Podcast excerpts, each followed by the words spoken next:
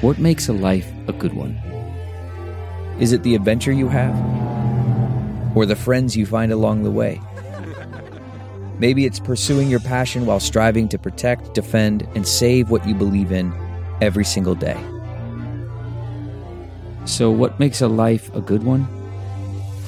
In the Coast Guard, we think it's all of the above and more. But you'll have to find out for yourself. Visit gocoastguard.com to learn more.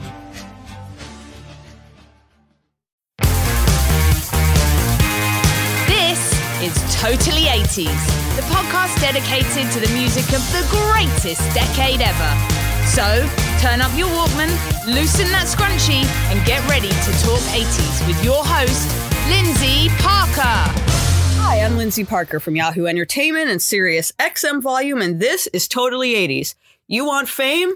Well, fame costs. And this is where you start paying in, sweat. Sweat. Very good. Uh, today we're going to cut loose, as in Footloose, Xanadu, Fame, of course, and even The Apple. Yes, we are talking about movie musicals of the 80s. We're also going to talk about the important role that music played in other movies, like. Uh, I just got to say, I'm here with John Hughes. Hey. Not that John Hughes, but still, of course, we have to talk about Pretty in Pink, The Breakfast Club, Some Kind of Wonderful, all the movies by the other John Hughes. So here we go. Um, so we're just going to talk about The Apple for the next hour. We decided that Yes, I think the so. greatest movie musical of all time, or at least of the 80s. It came right in at the start of the 80s and uh, 1980. I believe it was made in 1979. And um, the thing that I think is funny about it is it was made in 19- 1979. It came out in 1980, but it was supposed to envision a future of 1994. Ooh, A yes. future where Nirvana and Weezer did not exist, where people were in flying cars, and there was uh, this group called from Moose Jaw. Why don't we start? Why don't you? I know you're a big Apple fan? Moose fan. Jaw. First of all, the apple. So yeah, let's set the scene. the apple was a Picture mus- this. Yeah, picture this. Uh, Moose Jaw, 1994. the uh, apple was made as I don't know, is conceived as a ripoff of another movie that was coming, Xanadu. Xanadu, You're right, and it was which we will talk about. Oh yeah, but the apple's a. Uh, if you haven't seen the apple, please don't rent it, don't stream it, go buy it. I own it. I own it in three formats. It's the most ill-conceived, poorly realized vision that is perfect in every way, almost like Showgirls, which is my other favorite movie of all time. I have several favorite movies of all time. Uh, the- Why doesn't this surprise me, I John? know, right? It's such a cliche. But the apple is amazing because it's like every possible choice that I- they made was wrong. I feel like we're stumped. Like for the first time, maybe in the history of us doing this podcast, we're like, ah, How to describe How do we this? display? We can't. Okay, basically, it takes place in a sort of Eurovision style contest. the world is about competition, Mm-hmm. and the only way they resolve wars and conflicts is through a Eurovision style competition. which is actually the future I want. right. I think the world would be a more peaceful place if people settled their disputes not in Facebook wars, not in actual wars, but in disco talent shows. Yes. That would work.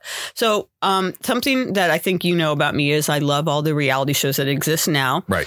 And American Idol is one of them. And the producer of American Idol for many years was Nigel Lythgoe, and he also created and executive produced and judges the show So You Think You Can Dance. And he also does a lot of things in the dance world. And he has this national holiday that he created called National Dance Day. It's recognized by the U.S. government that is supposed to promote fitness through dance in America. And they have events all over the country. Okay.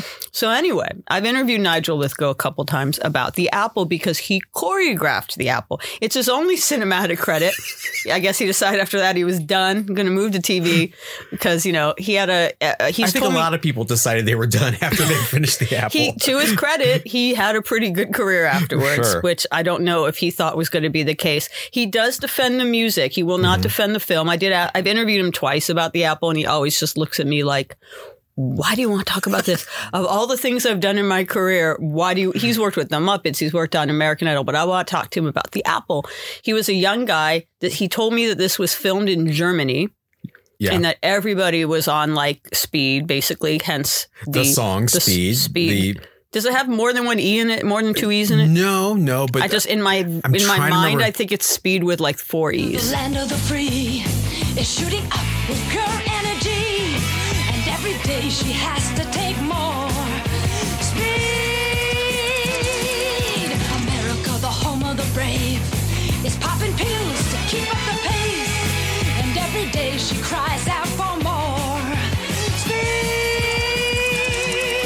speed. Just the lyrics are hysterical. Uh, America runs on speed. Uh, we got to give me more speed. And the the dance sequence thanks Nigel, mm-hmm. looks like everybody is on, I don't know, several strains of meth. He Uh, said it was filmed in a in a old like gas mask factory in Germany, which is on brand, I think, for it. Uh, but he's right. The the choreography was good. The Mhm. costumes were good. The music was good. Do you have the soundtrack I do. on vinyl? No. I Thanks for do. one upping me making me look. Of course, it is it. Do you have it? Like, did it get reissued? No, no. I found. Rhino a, get on I that? found it on eBay. Yeah, we should do a super deluxe edition of Anniversary's The next. It's good. It's turning a, f- a forty Oh next uh, next year. So, but as I mentioned, the Nigel Lythgoe connection. I think it's important that this movie is about people who go in what a talent competition Mhm. that the public votes for, and then their lives are changed. And then also there's this the whole like mandatory exercise thing with the BIM where you have to do this. Everyone stops and has to do like a dance sequence. right, including surgeons in the middle of surgery, which priorities. is you know poor guy. So, what I'm trying to say is, although Nigel Lythgoe won't admit it to me, maybe the Apple did not predict 1994 so well, but it predicted American Idol and Mm-hmm. it predicted National Dance Day. And so you think you could dance. Tell me I'm wrong. I can't. I think that's actually a really good point. And the survivors of the Apple, Nigel Lythgoe, And Fiona Hughes. Fiona Hughes, Mhm. and I don't know, Mary Catherine Stewart. What else did she do? She- She did I'm confusing her with the one from uh, Some Kind of Did Wonderful. she do Night of the Comet? Was that her? I think that Uh, was right. her as well. She gets. She has a couple things. I I think, think Nigel came out on top He's- here. for sure. But because his choreography wasn't bad. It was, you know, very much of its time. right, But I did ask him when I interviewed him the first time for the Apple. I said to, and I'm by the way, I'm the only person he's ever talked to about it because I think he just knows I'm coming from a place of, well, I am making fun of it, but I'm coming from a place of love. I'm on his side. I'm telling you. And I did say to him, What did you learn from making this movie and like what not to do? Because as you mentioned, John, like every decision they made was wrong. And he basically said, Maybe have the script written before you start filming the movie. Because there's an ending on it that's completely tacked on where everyone's Oh. like, How do we film? How, uh, sorry to spoil it for you, those who haven't watched it, which is like most of you. Uh, but it's like, How do we wrap a bow on this? Let's have Mr. Topps come in. Who's God? Basically, Let's have God come in and fix it at the, It's in the last li- two minutes of the film. literally. It's literally a Deus. Deus. Uh, a, now I'm gonna screw this up. What is the Latin again? Deus machina. Sure. yes. Sure. Uh, and they all, if I remember correctly, which I do because I've watched this a billion times, they get in a solid gold Cadillac and ride off to heaven. It's an allegory. It's kind of similar to the end of Grease. They all go to heaven, which you know, you know the rumor since we're talking movie musicals about the end of Grease, Well, this is 70s, but yes, that Sure. Sandy was dead the whole time. right? And then, Maybe everyone in the apple was dead the entire time, and then at the end they all just go to heaven in their in their uh, DeLorean or whatever kind of car it was. One thing that I think is funny is Nigel Lythgoe told me he was a young guy when he when they were making this film in 1979 that he had this vision. He really believed in it. He didn't necessarily believe in the movie itself. He could see things were going wrong. The fact that they didn't have a completed script, they didn't have much of a budget. But he did believe in the music, and I do think he was right there. And he also thought his choreography was good, and I think he was right there. And he had aspirations that he was actually going to be nominated for an Oscar Oh, for best choreography. boy, you know what the problem is there? what? No such category exists.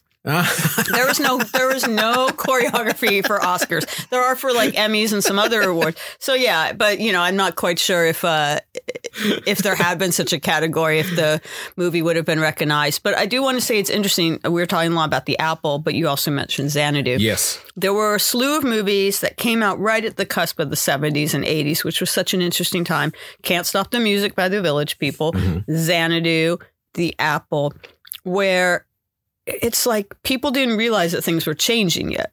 Like they're disco, they're basically disco oh, movies. Oh, for sure. But by the time they were hitting the theaters, I I assume these movies were made when it was like 79, like The Apple was. But by the time they were hitting the theater, like shit was already changing. Right. And th- these movies felt dated on release day. Yeah. You know? And it's weird. Weird. They were all reaction, I think, to Grease, the success of Grease.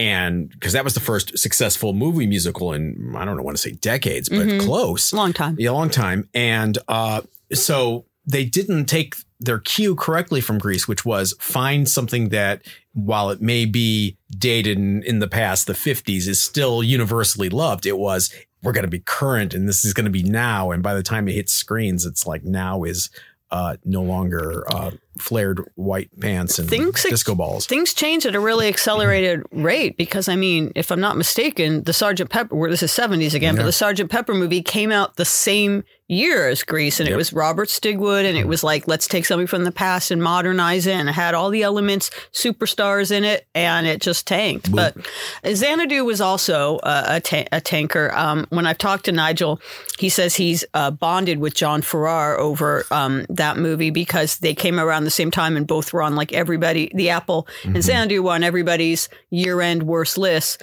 Uh, Xanadu, if I'm not mistaken, was nominated along with Can't Stop the Music at like the first annual uh, Razzies. What In an fact, honor. the Razzies were created for those movies because they were so bad. This the guy who started them was like, let's have a. It was informal when it started, but Xanadu we got to talk about because that soundtrack is beyond reproach. It- it's really great. I mean, you've got uh, it's almost 50-50 ELO and, and Olivia, ELO and ONJ, as they say.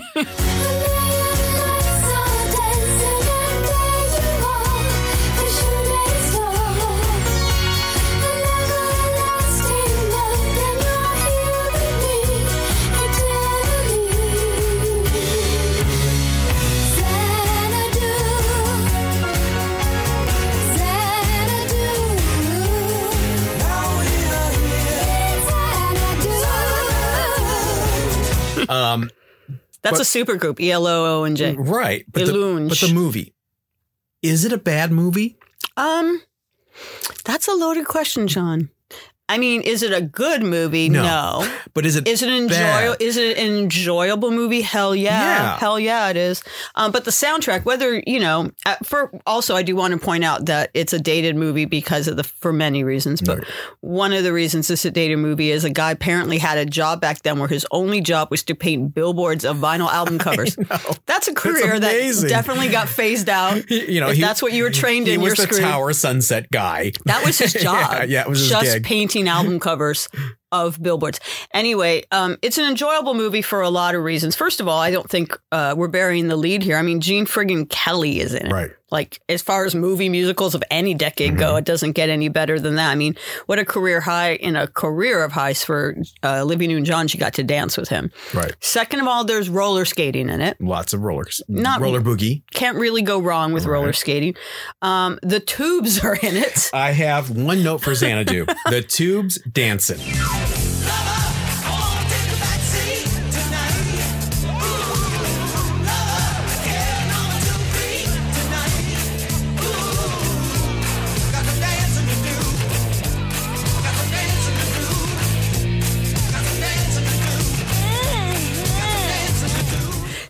And aren't they like warring with Gene, oh, like a Yes. big band with like Gene Kelly's band or something? You- you- like you- it's a cross generational, Right. like Sharks versus Jet. Like the, the vision of Xanadu. What will. Xanadu's theme uh, at this club be? And Gene Kelly's character is like, it's going to be this nice, classy band with Olivia Newton John uh, singing, but this faux Andrews sisters fronting the band, singing the uh, 40s themed uh, dancing. And then um, you have the guy, the main uh, male character whose name I'm blanking on, but what a dim bulb. Uh, he's like, no, it's got to be new wave. he wasn't and- wrong. He wasn't wrong. He wasn't dim. and I think he was a little dim.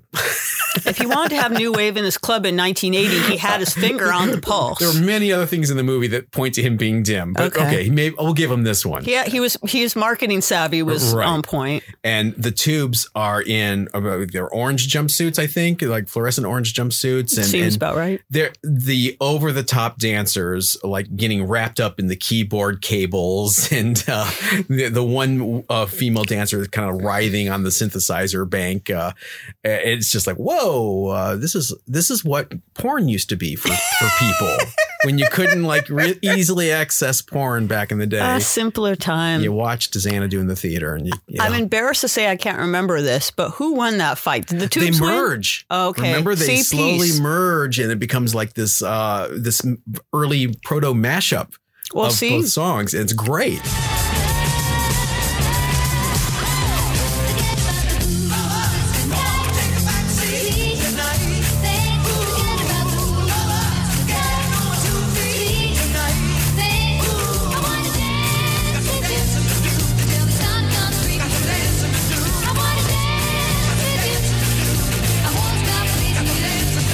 Once again predicting the future, but also once again proving my point that our our differences can be settled via musical wars, not actual wars. That seems to be a theme, especially uh, if you want to go on to Footloose.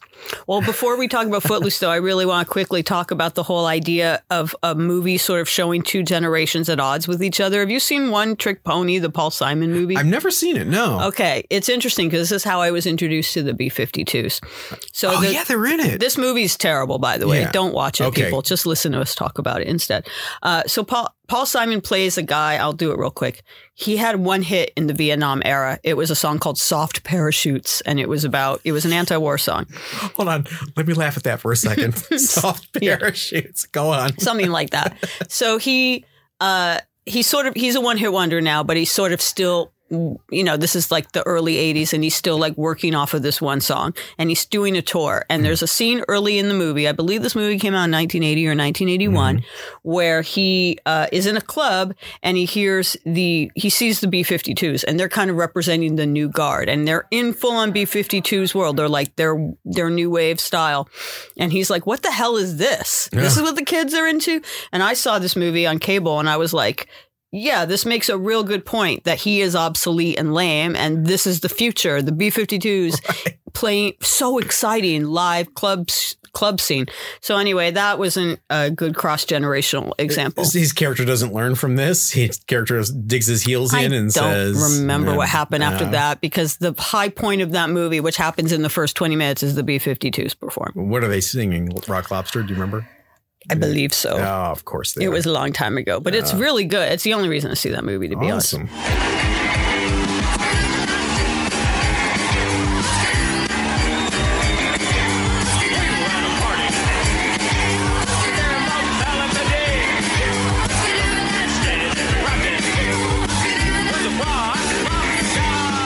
So, as you mentioned, Footloose. Yes, the war on dance. It was a tough time in the 80s. All these kids wanted to do was dance. They wanted to be dancing and leaping before the Lord. The Bible decreed it, so. does- Yeah, you're right. It's in the Bible. So it's it's interesting you bring up Footloose because there was a time in the early to mid 80s, around 84, where everybody, as you mentioned in 1978, everyone wanted to have the next Grease because Grease had been so successful. Well, in 1984, everybody wanted to do dance movies because um, I would say Flashdance was the one that opened the door, but there were also a lot of like Breakin' and Right. let's not forget Breakin' 2, Electric Boogaloo. Shabba- Krush Groove. Shabadoo. Krush Groove, all these dancing movies. And the Flashdance movie was a big movie for me. That's what hmm. made all the little girls want to take dance lessons. Right. So then I think, and I do want to talk about Flashdance, but we'll stay on Footloose. I did someone basically decide like we need Flashdance, but with dudes, Yeah. like a dancing dude. So let's get Kevin Bacon to like go crazy in a barn. yeah. That was a good dance sequence. though. Was that him? Uh, no. It wasn't Kevin. No. Remember he's doing like gymnastics and everything on like a parallel bar? Yeah, and Je- wasn't Jennifer Beals in Flashdance either. no, no. It's like finding out Santa ain't real. Yeah, uh, uh, the best. I don't know if you've ever seen this uh, old SCTV episode where um, uh, Andrea Martin as Jennifer Beals is on the Sammy Maudlin show. Please go on YouTube and watch this. It's Okay. Hysterical. Uh, but yeah, Footloose was uh, it really okay. If you are a regular listener of this podcast, and why aren't you? If you're not, um, They you- certainly will be after listening to us talk about the apple for 20 I minutes. know, right? More goodness to come. you know, I was brought up in a Southern Baptist home, and this movie was like every Sunday morning for me. Were you forbidden from dancing? Oh, f- not dancing. It was rock music in particular. Really? No rock music. See what happens when you don't let kids uh, do what they want? Look, Exactly. they end up Look, like John Hughes. They end up uh, as an executive at a mu- music label. Um, so Could be worse. happy ending. Um, yeah. So when you see John Lithgow's spittle uh, sermons about the evils of dance, I was like, oh, I'm. I think I'm being triggered right now uh, eh, because I don't even think. Oh, this is. I I just had like a super flashback to my youth. This is a 100% true story. My little sister rented the VHS of Footloose. Was it contraband in your home? no, they were watching it in the living room, and my stepdad pulled it out of the VCR and was going to throw it in the fireplace until my mom stopped him and told him it was going to cost us seventy nine ninety eight to replace that VHS from the rental place. That movie was, if I'm not mistaken, a solid PG rating. It wasn't that. It Flashdance was R. they're making religion look like they're a bunch of crazy people being spoken by a crazy person ready to throw a VHS throw tape away a into a, fireplace. So Yeah, not, it's a bit extreme. this is not my therapy session, but I'm just telling you. When I see this movie, I, you know, uh, hand to God, you know, uh, I'm like, wow, this was like real life for people in mid America. Did you have tractor races? No, not races. Two Bonnie Tyler songs? No, but okay, let's talk about the soundtrack. Mhm. Uh, you've got the the the big I'm going to teach you my friend how to dance thing, right? Was that Let's Hear It for the Boy? Let's hear for the boy. That was a that was a fun vignette. That was a vignette where someone like they basically condensed what I guess is supposed to be weeks of dancing. There were always vignettes in '80s movies. It was either learning to dance, right. or going shopping and getting a makeover. Now- this was like Chris Penn's makeover, I guess. uh, ignorant at the time, but I looking back now, two men in an abandoned barn listening to Deniece Williams, and I'm going to teach you how to dance, is the beginning of every gay porno that I've ever rented or bought. You know, I'm just like, who wrote this movie? Every time he pulls me near, I just wanna cheer. Let's hear it for the boy. Let's give the boy a hand. Let's hear it for my baby. You know you gotta understand. I never thought about it that way. You know, Blake Shelton covered Footloose The, the oh for the. There was a remake of Footloose. oh what do you not the know this? song or the movie? The movie, I believe. There I, was, wasn't there? Yeah, it was not as good as the original. I'm Oh, sorry. my Kevin God. Bacon was a good hero. I'm, I'm sad to know he didn't do his own dancing, but as as you said, the soundtrack was good. Kenny Loggins was everywhere. We'll be talking Yeah. about Kenny Loggins, Yeah. you know, Caddyshack, Ke- Top Gun. He was the soundtrack. He was the god. guy in the 80s. Deniece Williams and the Bonnie Tyler song. A lot of people, I think, think of when they think of the 80s, they, I mean, we know that Bonnie Tyler wasn't a one hit wonder, but I think a lot of people maybe think of her as one because totally eclipsed, Right, eclipsed everything else she did. right. But holding out for a hero, that was a good, that was a good power ballad.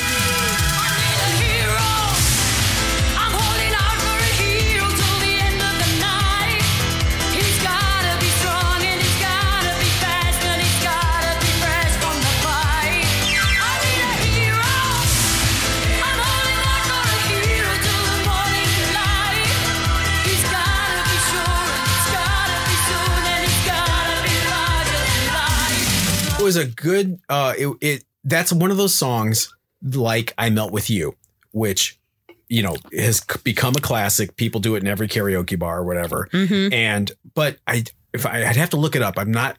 I'm, I'm stumbling here. I only think it got in like in the mid 30s Really? on the chart. It wasn't a huge chart hit back in the day. Interesting. day. It kind of like struggled a little bit, but it's you know it, it was on MTV every other 2nd So Mm-hmm. in you know in our eyes, it was a much bigger hit than the radio and sales may have indicated. Well, we should definitely talk about Flashdance as well while we're talking Yes. about Footloose because Flashdance, to me, that was like an hour and a 90 minute MTV music video. Yeah. It was so completely uh. Adrian Lyne's direction was so completely influenced by what was going on on MTV, which had uh, influenced how, mm, you know, TV commercials looked and everything. It was gritty looking. It was like artsily directed. It had all these movie music videos within a movie. The, you know, obviously the thigh slapping. I'm doing like these sound effects. I'm slapping my thighs as we speak. The maniac dance, all of the dance sequences, all of the uh, strip club sequences, the way it was, you know. But there's so many holes in this. First of all. Uh, I know you are. You probably don't frequent strip clubs where women dance. Not really, no. If you did, if that was something you were into, would you want to see someone in Harlequin gown makeup, like dancing and not taking off any clothes, Right. doing interpretive like jazz hand dance? to flashing strobes. So like Romeo by Donna Yeah. Summer. No, you want to see skin. yeah. Um, so I was like, who are the men that are going to what looks like a kind of dive bar in I believe Philadelphia or Cleveland, Well, somewhere Pittsburgh, like that. right? Pittsburgh, Yeah, Pittsburgh. yeah. That's where she's a steel you know, worker. She was a welder. First Yeah. of all, like that actually takes like a lot of training. And she was Right. like 18 years. Okay, here, can I just real quickly rattle off all the things that are wrong with the movie before I get to what's right? Please. Okay. You got to suspend a lot of disbelief, like I said, to think that working class dudes who go to a dive bar where they serve burger and fries and have chicks dance for money would want to see Jennifer Beals covered up wearing, you know, doing like new wave dancing as opposed to like, you know, just full on like lap dance, pole dance, the Pittsburgh? standard fare. Pittsburgh is the home of the Andy Warhol Museum. Okay. So all right. may be a different. That didn't look like they had an overlap in clientele. Okay. Second of all, she's 18 and she's a welder. And my understanding is welding takes actually quite a bit of training. Right. Third of all, at the end of the day, the movie's basically saying, want to get your have your dreams come true? Fuck your much older boss. Pardon my French, but that's how we get. She gets her audition is because he knows someone. At the end, no, there's no no time. Do I remember when that movie came out? Did anyone think like he's supposed to be like in his 40s, Right. And he's her boss, Right. And she's much younger, and that's fine. But whatever, it was the 80s. It was a different time. Pre Me Too.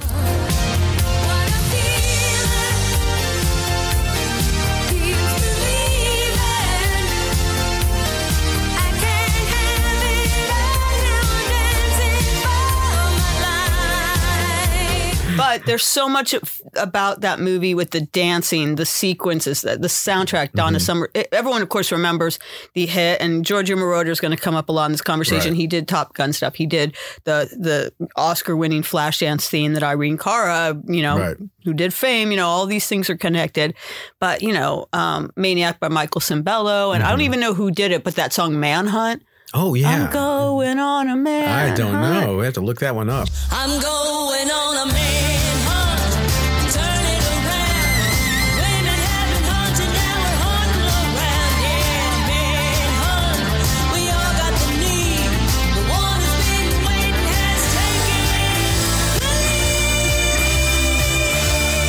wasn't even like a one hit wonder. She was a no hit wonder. But it was just like such a um I mean, I just think like so many people were chasing after that film. It influenced fast fashion.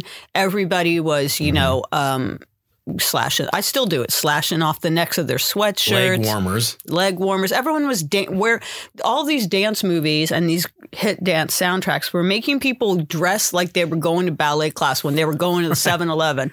Everyone's walking around in like you know leotards and leg warmers and like a slashed warm up jacket and like slapping their thighs and they're not dancing at all. I tried, but there, there were so many great dance movies, and of course, dance great dance movies have to have great soundtracks. Yeah. Uh, that- Otherwise, you ain't gonna dance. and um, I think another another running theme through all these uh, episodes is Casablanca Records. Because that soundtrack was on Casablanca, right? Was it? Yeah, Oh, okay. yeah. And I think it was like the last gasp of Casablanca. It was a good gasp. Yeah, right. They went out. What a way to go out. Well, you're also talking about we were you mentioned I melt with you, so we have to talk about Valley Girl.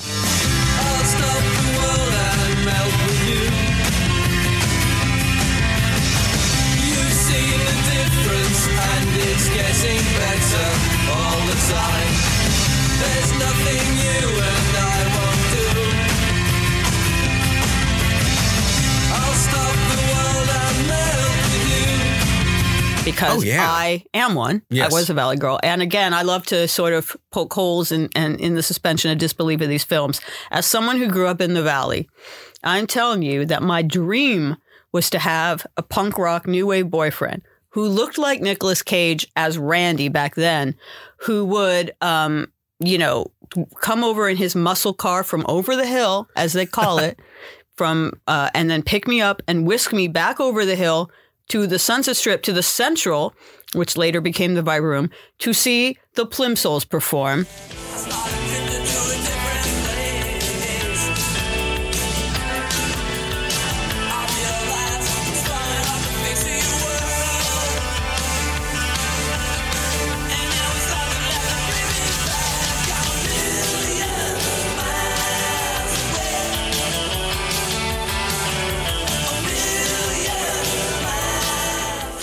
My dream was also to have Josie Cotton in a plastic skirt play at my prom. But anyway, the idea that there was, again, this sort of war that music eventually could heal, but this sort of war between different groups.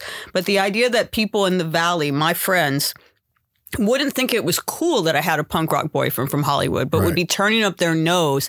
That is not the real, the realistic view of my childhood. I wanted that so badly. I always was trying to find rides over the hill to go to Hollywood. But that was a great Romeo and Juliet story. And what I like about this soundtrack, uh, again, um, I mentioned new wave and punk and all that, is my understanding is this soundtrack, which didn't come out in the 80s, it didn't come out till much, much later but they uh, it made a hit out of "I Melt with You" by Modern English, um, which incidentally, in another podcast I will mention, is the first video I ever saw on MTV. Oh wow. But they didn't have huge hits or huge artists on this. They didn't have as much of a budget, so they had people like Felony, Yeah. the Payolas, the Plimsouls, who actually performed, Josie Cotton, who performed in the film. Uh, Sparks, I believe, but like you know, it, this wasn't you know, this wasn't. Kenny Loggins and Irene Cara at all. Yeah. Now, what what came first, the soundtrack or those songs on KROQ? That's interesting. Now, KROQ is, for those who listening who aren't from LA, was a really important. It's still an important station in LA, but um, alternative rock station. But I don't think people who you know are younger or who moved to LA later understand just how weird that station was Right. in the '80s. I don't know when you moved to LA, John. Uh, Two thousand. okay, Yeah. but you're familiar with the Oh, lore. for sure. And and, and there were uh, consultants that uh, tried to take that format nationwide. And we had one glorious summer in 1983 in Cleveland, Ohio, where I grew up, where we had a KROQ influenced radio station that just tanked in the ratings. Well, yeah, because it was weird. It was playing Yeah. like Devo deep cuts and stuff like that. Oh yeah, I was obsessed. But the I think the Valley Girl soundtrack, and I'm not sure when it came out. I don't think it came out like officially till the 90s. Mid 90s. Thank you, Rhino. which is interesting. But like when I look at it, it's like it was. I think it was groundbreaking. You know, now we sort of take for granted these kind of hipster soundtracks, like the Twilight soundtracks. Right. But I would say this soundtrack, and I would say definitely all the John Hughes soundtracks, which we haven't even talked about yet, and the Lost Boys soundtrack were the ones that sort of came up with this idea that a soundtrack could have maybe you know the not the pop hits of the day. It's great, you know, Flashdance and Footloose. They had big pop stars and they had top 40 hits, but these kind of underground hipster soundtracks, I think Valley Girl is one of the most important ones. And I'm not just saying that because I'm from the 818. Yeah, and I wonder was that uh, was that more of the directors, you know, like John Hughes or, or who, I'm blanking on who directed Valley Girl. Was it Amy Heckerling. Amy Heckerling? Yeah. Right? Yeah. W- Were they the ones picking the music as before the era of the music supervisor and That's interesting. I don't mm-hmm. know about Amy Heckerling and Valley Girl in terms of who picked the songs for the soundtrack. I know she's the one that reached out to Josie Cotton, though, to mm-hmm. have her in the prom scene. And again, that's the prom I wanted to have. I didn't have Josie Cotton doing Johnny, Are You Queer at oh, my prom? or uh, on Square Pegs having Devo play your bat mitzvah? Oh my Muffy. God. Yeah, that's enough Yeah. reason to have to convert to Right, Judaism. exactly. I mean- Devo will play your bar mitzvah. Right. Sign me up. Um, but let's talk about the John Hughes stuff. He was- given your namesake and all. Yeah, I know. I I I adore having that name actually. Um, and it is my real name.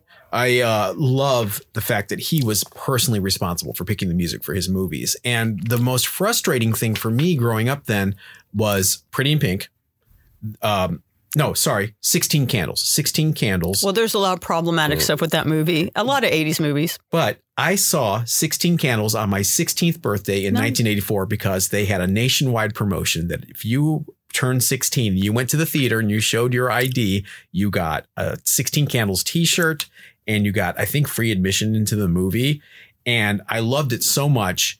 And there was no soundtrack to 16 Candles except for a little EP that had like six songs. There was no full soundtrack. Which had the Stray Cats on it doing 16 Right. Mm-hmm. Candles and actually had one of the most popular Thompson Twin songs. if you were here.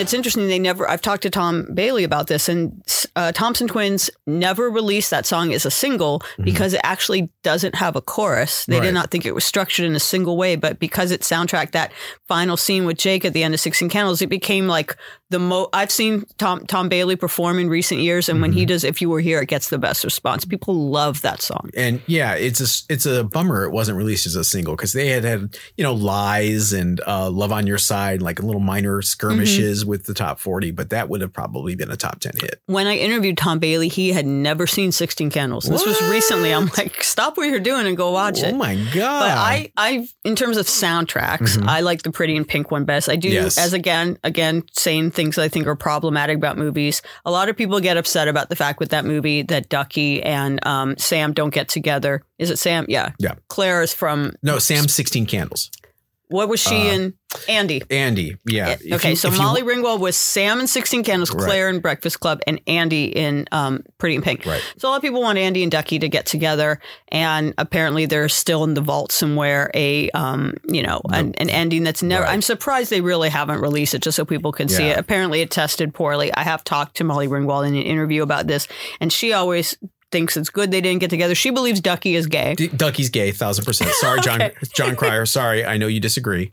But the thing that I found problematic about it is the simple, subtle message that John Hughes actually had in a lot of his. He often put into a lot of his films women getting makeovers to basically to be more basic. Right. So Iona, who runs Tracks, the store where Andy works, she she's probably not that old, but she's the older woman. She's mm-hmm. probably supposed to be in her thirties, like thirty five. She's played by Annie Potts, and she's this crazy new wave chick. She mm-hmm. looks like she's in the flirts. She's got like this, you know, the hair. She wears like sort of, you know, the the suiting and the polka dots and the Right. new wave stuff. And she's got spiked Liberty hair, and she's Owns her super. own successful business. Business Let's not owner. forget that. But what message is she getting?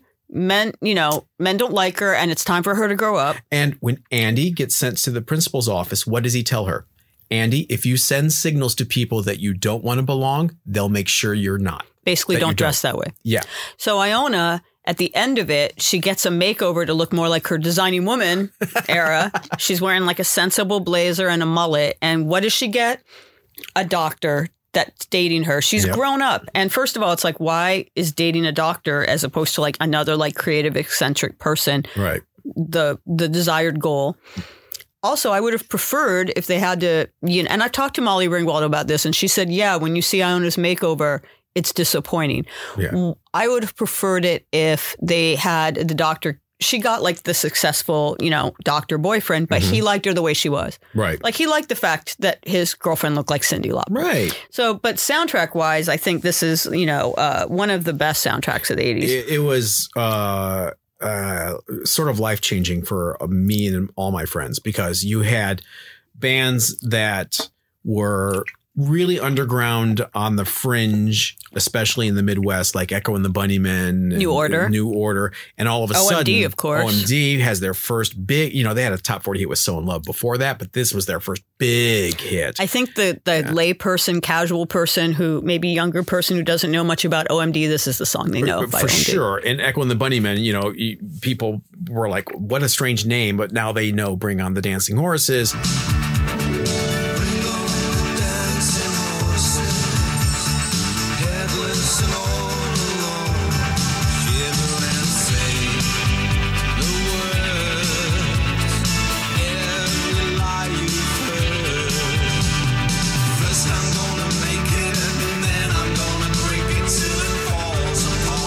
The big disappointment of the Pretty in Pink soundtrack. The re-recording of the title track. there's well, okay, there's three disappointments. Okay.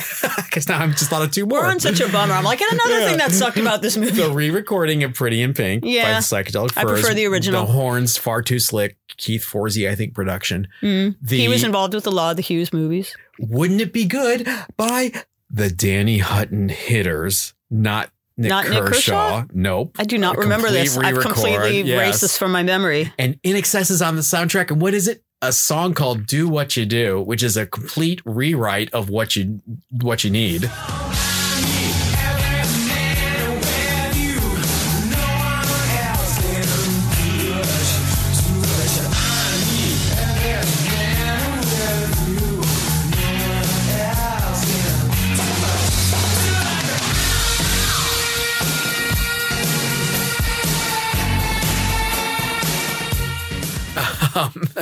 Sort of.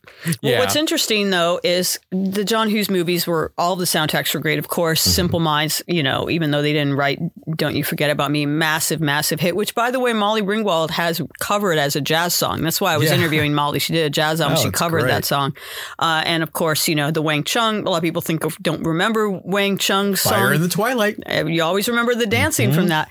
But I, w- she obviously, obviously, when I interviewed Molly, I talked a lot about the soundtracks, and because she had just covered uh, "Don't You Forget About Me," which, by the way, I believe Billy Idol was originally supposed to do. Yes. So.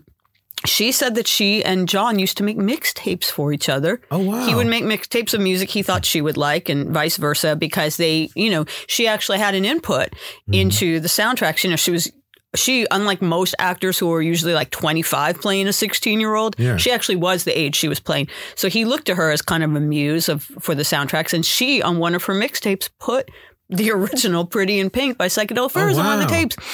The thing that kills me though is she told, I'm like, where are all these tapes? Where are all these cassette mixtapes that John Hughes made for you? She doesn't know where they are. Oh, She thinks they're her sister threw them away wow. or they're in a box, maybe in her sister's house. I'm like, are you even kidding me? Can you imagine having mixtapes by the other John Hughes? Oh my God. So- Holy Grail stuff. Yeah, it's kind of crazy. This uh, also, I do want to mention that some kind of wonderful uh, not only had the apartments on it, Right. which was def- the band from uh, Australia or New Zealand, I can't remember, somewhere down there in that hemisphere. Right. But I do want to say, just I feel that John Hughes. I don't have any intel on this. I just, in my gut, believe that John Hughes made that movie to correct the fact that he wanted Ducky and Andy to get together in Yeah. Pretty in Pink, and he didn't get his way because it tested badly. So, in some kind of wonderful, he reversed it gender wise. Gender swap.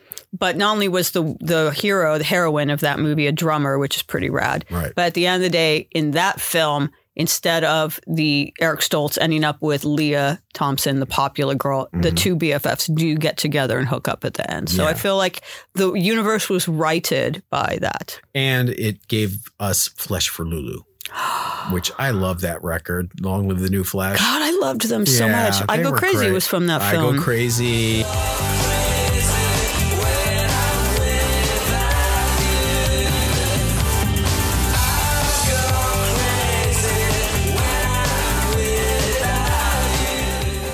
Yeah, postcards from paradise. And yeah, that was a great record. Hmm. Yeah, poor Flesh for Lulu. Yeah, because the lead singer recently passed. No, Have And they never got. They never really got their due. They never got their due. Yeah. Well, Have- but John Hughes, you know, he like you say, he didn't always, you know, go with the obvious choices and No, and he was smart because he surrounded himself with young kids uh, for research or whatever. Even back when he was writing for National Lampoon, he would when he was writing about a subject, he would do a lot of research Mhm. with the right people. And the casting was so on point because they, you know, if those movies were made today, they'd find like the most beautiful people. He found people that had a snaggletooth or, you know, kind of Yep. funky look or they look like high school kids. And I do want to say though, in in the Breakfast Club, that again, that conceit that you have to sort of make yourself over. Yeah. I I was not. I, I, if there was anything that broke my heart in cinematic history more than Iona turning into a sensible middle aged woman, it was Ally Sheedy in the Breakfast Club.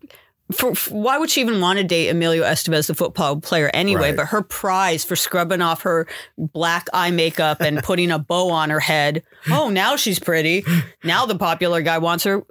So John Hughes was problematic in that way. I love him, but he did sometimes buy into some stereotypes with about youth culture that I did not no doubt. And if it makes you feel any better, just remember she may have a bow in her hair, but she still has really severe dandruff. so there's no fixing that in the detention room. she kept a little bit of her yeah, of her crack. exactly. There's a little bit inside. So have you ever seen the movie Starstruck? Do you I know don't know is? of the movie Starstruck. It's a movie from the early 80s from Australia. And uh, I can't remember who it stars, but the director went on to direct some other famous Australian movie. Uh, but it's a musical about this girl who wants to be a singer and her little brother who ends up being her manager. And it's very new wave. And it's the reason why I bring it up. It's got a fantastic soundtrack. I don't think it's ever been released on Who's on it? Anyone of note? no one of note except for maybe you might know a band called the Swingers. Nope. Um, Stumped me. It's early MTV light rotation hit. Uh, uh, One Good Reason is the name of the song.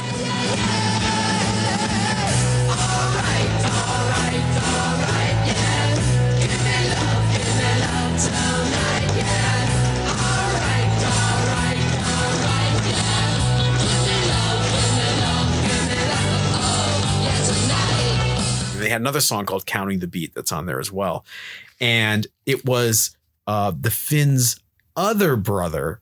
You know the uh, the Finn brothers from Split Enz. They had yet another brother Who wasn't in who Split was Ends. not in Split Enz, but was in Interesting. Swingers. So it, Prolific family. Starstruck. If you've never seen it, it's on DVD. I think you get it for ten bucks on Amazon or something like that. Money well spent. It's a great, uh, fun movie. A very well done. I think it was too well done for America. If that's a snobby thing to say. You know what I love about this podcast, John, is of all the soundtracks that have come out in the 80s, we haven't mentioned Purple Rain. No. we haven't mentioned, but we're like, let's talk about Starstruck and the Star Apple. Trek. How, how how narrow casting? We haven't talked go? about, you know, like the huge number of like actually successful soundtracks. We should talk Uh, We've about touched on them, Purple but Rain. yeah. I, of course, iconic. There's no disputing it. Makes me angry because of the songs because of the songs that are not on it. Be on Apollonia, it. Six, Right. Morris Day and the Yeah. Time. It was basically a Prince album. Right, And a right. great one at that, of course. You know, make it a proper soundtrack. Uh, you know, uh, Well, I've talked to Morris Day about that, and I'm like, how come, you know, your songs, which were hits, Mm-hmm. The Bird, were not on the Purple Rain soundtrack? He's like, that's an interesting question, Lyndsey.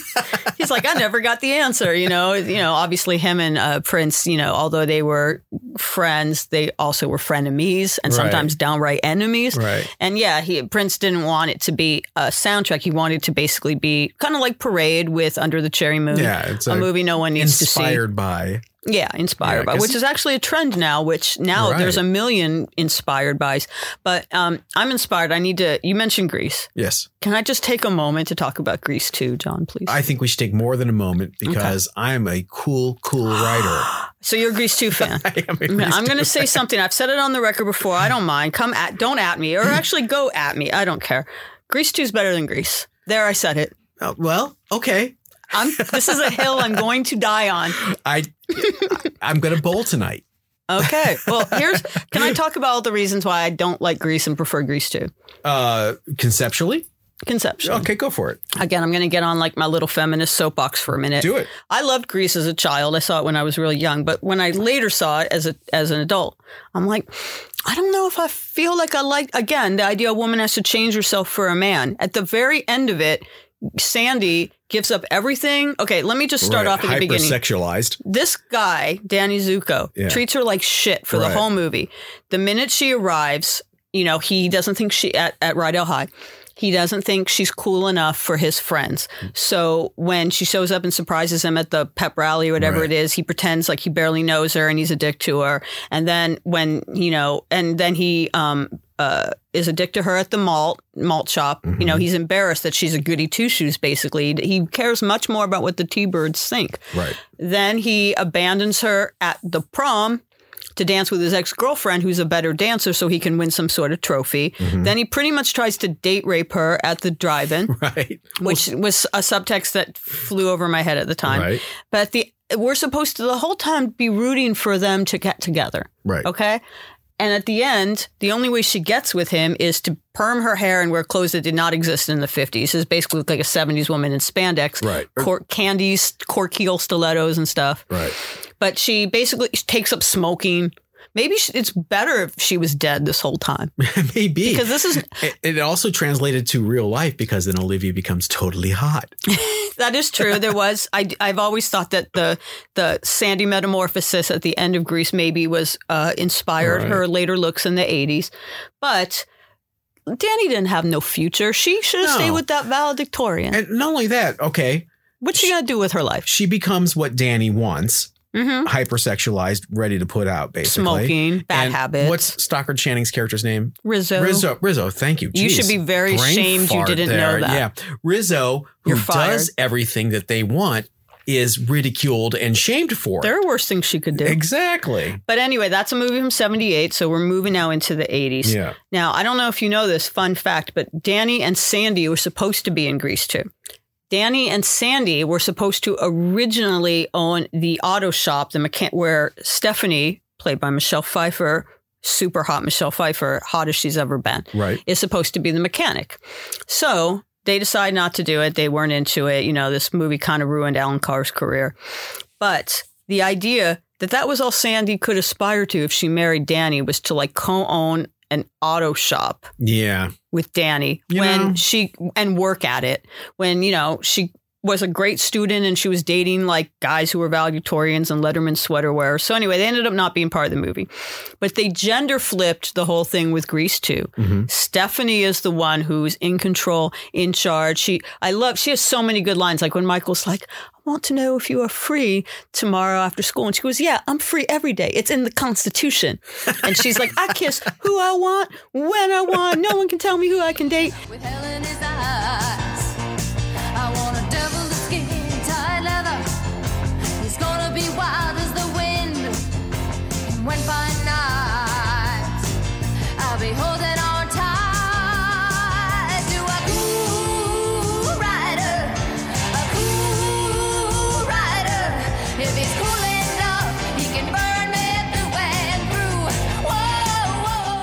And also, there are some suspensions of disbelief in this. First of all, the main one that Michael Carrington wouldn't be the most popular guy in school the minute he got off the yellow bus. Right, exactly. Super friggin' hot. Right, right. British accent. Smart.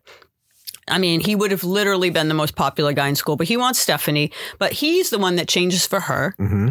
And at the end of the day, he uh, improves him, his standing. He doesn't like start sucking in school or whatever, Right. but he becomes this hot motorcycle guy. She do, he likes her the way she is. Mm-hmm. She's a tough, independent chick. She's not going to just date a T-bird. She's not going to date Ad- Adrian Zmed just because that's how like the school rules are. Right. So in general, I feel it's a more feminist film. And but since this is a music podcast, the soundtrack of this movie slapped. It's so much better than Grease. Maybe it's because I've heard the Grease Well, songs that a million times. I was going to say, why did Grease 2 fail? Was it the storyline? Was it lack of star power? Or was it the soundtrack? Because some people do not like the soundtrack and they think that's why the movie Who did doesn't not do like well. Cool Rider? Cool Rider. What's more iconic than tonight.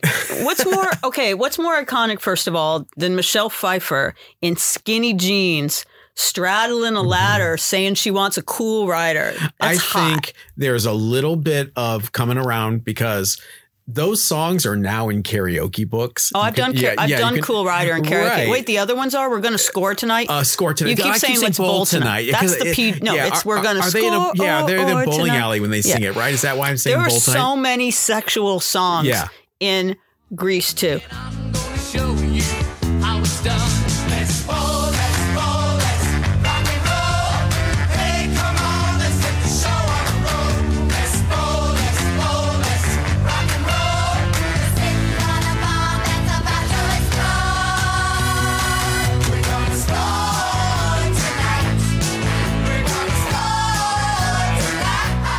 There's we're going to score tonight, in which bowling is a metaphor for yes, sex. Thank you. Please let's not forget with Tab Hunter reproduction. Where does Mm-hmm. the pollen go? Make my stamen go berserk. All these like biological like I'm enjoying your singing. Oh, way. I watch this movie like a couple times a month. I've seen it like Right. midnight screenings of it. Um, there's also Let's Do It for Our Country, Yeah, which is actually problematic because like basically someone's pretending there was a nuclear war outside, so he, his girlfriend will go all the way, and it takes place in an air raid shelter. But Let's Do It for Our Country. Every song is like these are like sexed up teens. It's the beginning of the '60s, the Right. '60s revolution, the '50s. You know, in in a in um Grease one, you know, Sandy doesn't want to put out. She's Sandra Dee, Right. and Rizzo is shamed for being a bad girl. But in Grease two, the bad girls are the heroes, and everyone aspires to be like him. The fashion's on point too. Little pencil skirts, Yeah. Lorna Luft in a sweater. Yeah. Lorna Luft underused in the movie, by the way. So I fully support Grease 2. I don't know why it wasn't more successful. I would only say I do think the soundtrack is great. I mean, Back to School again is by the, the Four Tops are on this soundtrack. Mm-hmm. Yeah. The actual Four Tops. Right. I just think maybe they shouldn't have called it Grease 2. It's kind of like the Monkees and the new Monkees. They should have called it something else. Right. Maybe Rydell or something. Yeah, but Yeah. um good cast. Obviously, Michelle Pfeiffer's career went from strength to strength after it. She doesn't I don't think she likes this movie. I know Olivia Newton-John doesn't like it. Right. But Cool Rider, I think, of from both movies combined, is absolutely it's it's right up there with It's You're there. the One That I Want. Yeah. It's great. Time has been kind to Grease too. I think, you know, I like to champion the movies that people tend to forget about, like The Apple and Yes. Grease too. There's also some other um I, I think we should talk about more musical movies that like starred artists or had soundtracks that were entirely Ooh, by one artist. Let's hear it. Well, the Ramones, Rock and Roll High School. Yeah, uh, Roger Corman.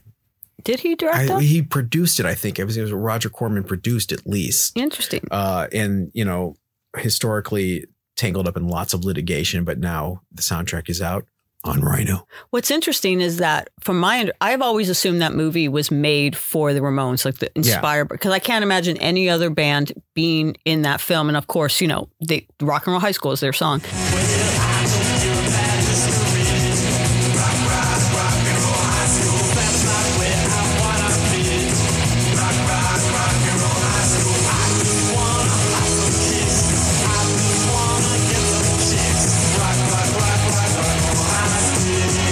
But apparently, it was written without them in mind, and the original band that and this was also would have been good. And if someone still wants to make this movie, it's fine with me. But originally, it was supposed to star Cheap Trick. Really? Yeah. Wow, they that's were the first, cool. and I kind of could see that because you know they had a heartthrob in the band, but they also had a couple goofy characters in Mm-hmm. The band. I'm sure Rick Nielsen would have been really hilarious in it. Right. But yeah, it was written, and the idea was it was going to, you know, oh wow. it could have been that uh, Riff Riff Randell was instead of being obsessed with the Ramones, she could have been obsessed with Cheap Trick. wow, and not a bad thing to be obsessed with at that time. If someone wants Yeah. to make Rock and Roll High School 2 right? starring Cheap Trick, I'd be completely okay with it. Although there was actually, I don't know if you know, there was a Rock and Roll High School too. No, It was called Rock and Roll High School Forever. Forever. Yes, I did and it starred that. Corey Feldman. Oh, Which- poor thing. But as I mentioned, he was in, uh, along with the other Corey, rest his rest in peace, Corey Haim. Uh, he was in the Lost Boys. We Yeah. haven't talked about that soundtrack. Lost. Boys. Um, uh, again, um, People echoing, Are Strange. Echo and the Bunnymen rear their heads once more on the soundtrack. Is it is it lame for me to say that I not only heard "People Are Strange" by Echo before I heard the Doors version, Uh, but I I'm- prefer their version? uh, on both points, I am with you 100%. Uh, the Lost Boys soundtrack, uh, INXS Jimmy Barnes, Good Times is on that, right? It sounds about right. Yeah, that's a good and song. Roger Daltrey Yeah. actually doing his own version of "Don't Let the Sun Go Down on Me." Oh, that's by. Elton John. Yeah. Um, we've talked about Prince a lot, but there are other artists where they solely did the soundtrack from beginning to end. Have you ever heard the 1984 soundtrack by um, the Eurythmics? Oh my God. Okay. Again, another running theme through these podcasts. My love of the cutout bin. the 1984 soundtrack was uh, clogging cutout bins across the country, and I That's liked. a shame. Yeah, I know. It's a travesty. It was right there next to the Grease 2 soundtrack. But what if I told you that was the first Eurythmics album I ever owned? Not a bad entry point. Uh, I had all the singles, 45s, but I never really got over that hump and bought Sweet Dreams or bought Touch. And, you know, there's a 1984 soundtrack sitting in the cutout bin for $1.99 or so. And I'm like, oh, I like that song, Sex Crime. So I buy it. That's it. my favorite Eurythmics It's song, so by the way.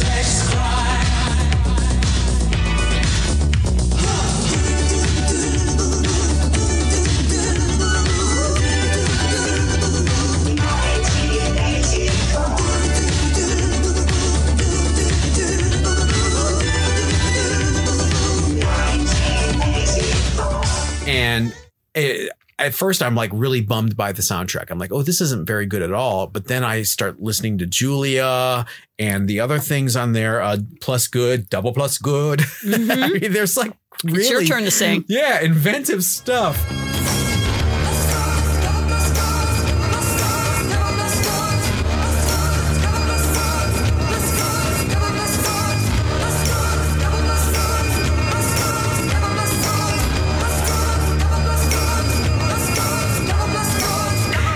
Remember MTV was all over the sex crime video. I even think it was like an MTV sneak preview Mm-hmm. exclusive. So it was like on five times a day. And no Sex radio oh, crime. Oh, cry, cry, cry, cry, cry, cry, cry. That's a, that song Yeah. so as a banger. No radio station would touch it. I think it only peaked at like number Do you think it's because 84. of the title, oh, for Sex sure, Crime? For sure. Which Especially in some the people- South. Yeah. I do remember when that was on MTV and I was like Yeah. into it. My my either my mom or my sister seeing it and being like sex crime, and I'm like, no, this isn't like a pro It's rape about song. rape. No, it's like I'm. Well, it's 1984. I had to read it in Right. school. Don't you know this book? Yeah. And but it, it- they had so much capital at MTV at that time that not only did they play the crap out of that video, Julia has a music video. And they- Does it? Yeah, that's how I actually thought I need to buy this record because I like that really strange ethereal tune.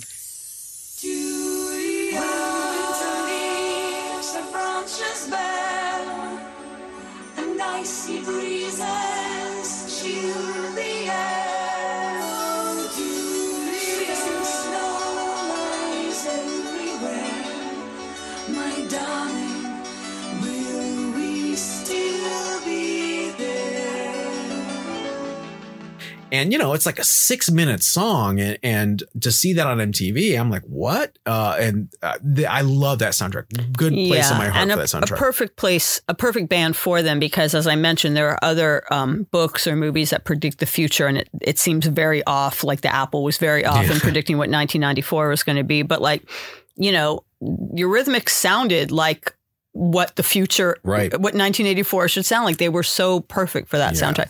But since we're talking about artists that completely did a soundtrack from you know track all the way through, and again a soundtrack that I I don't think did that well. What are your thoughts on Queen's um, soundtrack for Flash Gordon? I've never heard the whole thing, but that is the most iconic theme song because uh, it's so weird.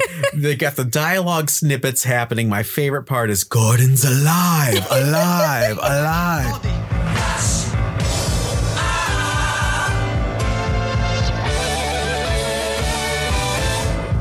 Gordon's alive.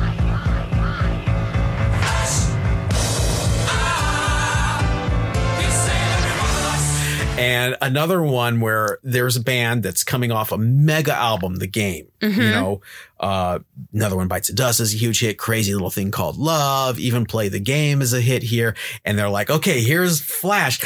Do what you want, carte Right, blanche. Exactly. Well, that movie was a total box office Oh, bomb. But I saw it three times in the theater. Well, I think we gave people plenty to explore. Absolutely. Go buy the So, apple. okay, so this is your this is your homework assignment for your binge watching session after this. Grease two, Yep, The Apple, for sure. Starstruck, Starstruck, everyone, please. and Times Square. Yes, All the cinematic hits. Times Square. I have to. I have to go see Times Square. I haven't seen Times Square yet. Times Square, I just want to say who quickly was on it. Uh, you mentioned uh, The Cure, but also Talking Heads, Patti Smith, and Gary Numan. So Mm. there you go. Worth That's it. your homework assignment, guys. Binge, Awesome. binge watching, uh, and then you can have some more binge listening and come back. So tell us your favorite musical movie moments of the 80s at Totally 80s on Facebook and Instagram or at totally80s.com slash podcast. I'm Lyndsey Parker, and I was joined today by the other John Hughes. Thank you. It was great. It's fun to be here. This was Totally 80s, the podcast dedicated to the music of the greatest decade ever. Don't forget to follow us on Facebook and Instagram at Totally 80s, and please leave us a review on your favourite podcast platform. Until our next episode, catch you on the flip side.